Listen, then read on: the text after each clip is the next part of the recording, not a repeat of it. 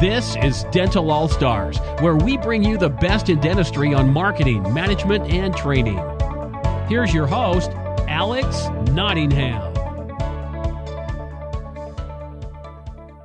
Welcome to another edition of Dental All Stars.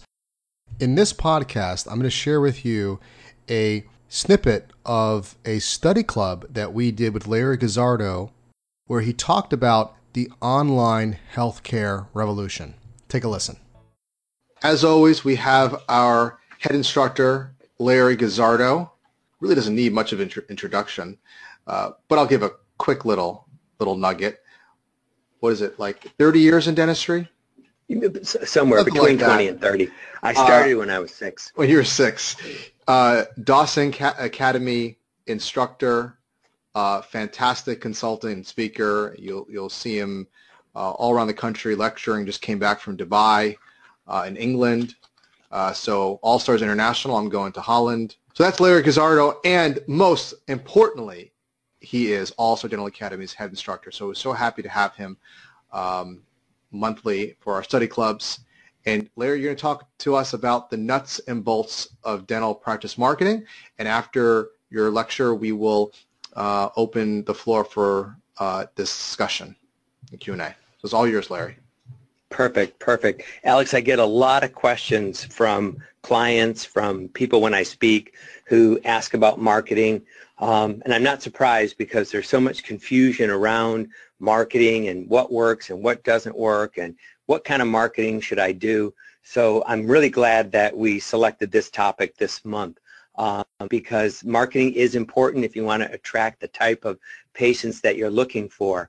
So um, you know, my theory is that um, there is this whole online healthcare revolution. And what I mean by that is people can look up things on their own, and they do it constantly. Uh, sometimes I've seen patients who will get out their phone and challenge the dentist or the hygienist right, right when they're in the chair. You know, a doctor will say that they need something, and they'll say, well, let me just look that up and see if I really do. You know, I'm going to ask Oprah, or I'll call the doctors, or uh, you know, somebody like that. So the, the, the good thing about the online healthcare revolution is that people can do a lot of research.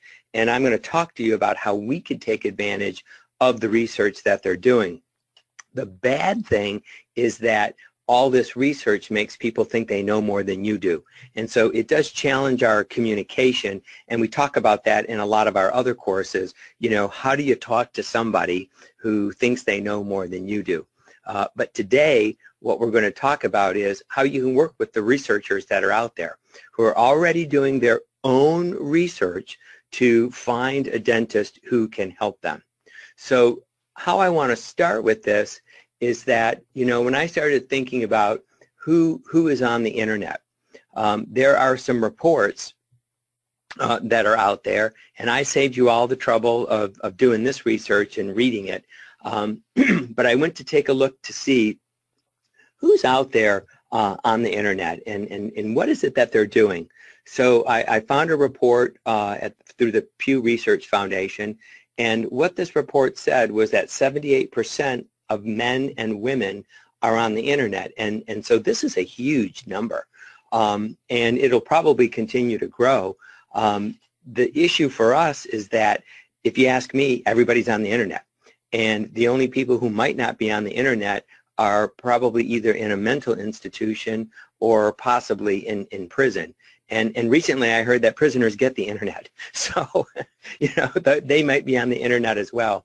But what's interesting for all of us is that 74% of people who are between ages of 50 to 64 years old are on the internet. So if you're looking to attract patients who are looking for more comprehensive care, we know in dentistry, those 50 to 64 year olds is kind of the sweet spot for us because they're to a point in their lives where they might have more discretionary income. And unfortunately, if they've been putting off their dentistry, they're really feeling the effects of it uh, right now. Uh, but it doesn't surprise me that 74% of that age group is, is, is on the internet. So it's fantastic. I also learned from this report that 96% of households with income over $75,000 um, are on the internet. So that tells us that some of these folks might have some discretionary income. And so again, this is a very good demographic for us. Um, average household income, it varies depending on the studies that you look at, but it's somewhere in the $50,000 range. So we're seeing that these people have about a third more uh, income in their house uh, than a lot of other people. Um, we're also learning that 94% of college educated people are on the internet. So we've got men and women, we've got a good demographic, and um, households with people who might have some discretionary income and better educated, they're all on the internet. So hopefully you can already see that, wow, this is, okay, there's people on the internet. So how do we get them to our website? Well, the next thing I considered was what are these people doing on the internet because this age group is not swapping swan songs. They are not playing Mafia Wars and Candy Crush, you know, Angry Birds. They're not, they're not doing things like that. Um, what's interesting is that 80% of these internet users look online for health-related information shouldn't be a shock to you um, because this demographic, for them to have done research in the past, they actually had to go to the library. They probably know how to do the uh, Dewey Decimal System. You know what I mean? They've had to go through card files and the periodic section, and now they can literally do it from their iPad, their phone, or, or if they have a desktop computer in their house, uh, they can do it they can do it themselves. So 80% of internet users look online for health-related information. This, this is good. 66% look online about a specific disease or medical problem. This is really good for us. So again, they're actually not shopping and they may be doing some of that, but really what they're doing is looking for help. 56% of them are looking online about a certain medical treatment or procedures. So for those of you who are listening and possibly taking some notes, write this down. Diseases, symptoms, procedures. Diseases, symptoms, procedures. Because I, I want to point you toward what you should start featuring on your site. Because we already know these people are looking up diseases, they're looking up symptoms, and they're looking up procedures. So to give you an example, if you wanted to do more periodontal therapy in your office and, and you were wondering like, well, how do I feature it? I would start with perhaps a blog. And the blog would be, uh, well, what's the disease if you're providing uh, periodontal therapy? It's scaling and root planing. Or excuse me, what's periodontal disease? So the, the disease that you can write about is periodontal disease. The symptom is, you know, why are my gums bleeding? Or why is my breath bad? Or, or why are my gums puffy? You know, because people are looking up those symptoms. And then the medical treatment is scaling and root planing.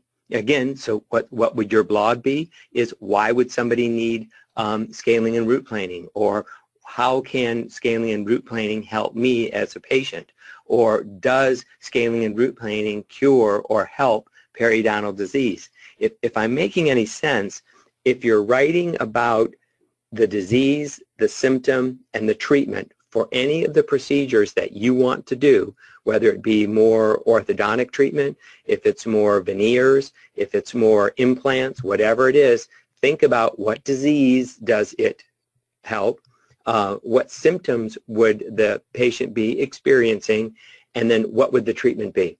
And so now, even just for uh, trying to do periodontal therapy, I just named off about five or six blogs right there that people are already searching for this information.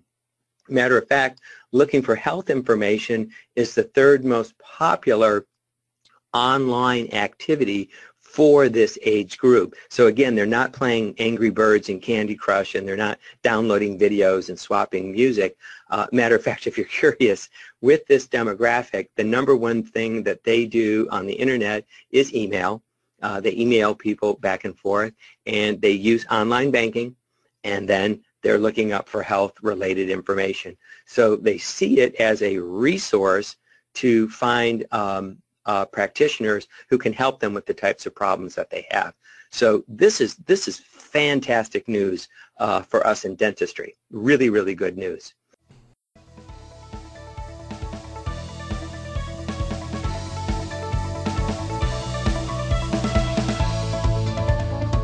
We hope you enjoyed this episode of Dental All Stars. Visit us online at allstardentalacademy.com.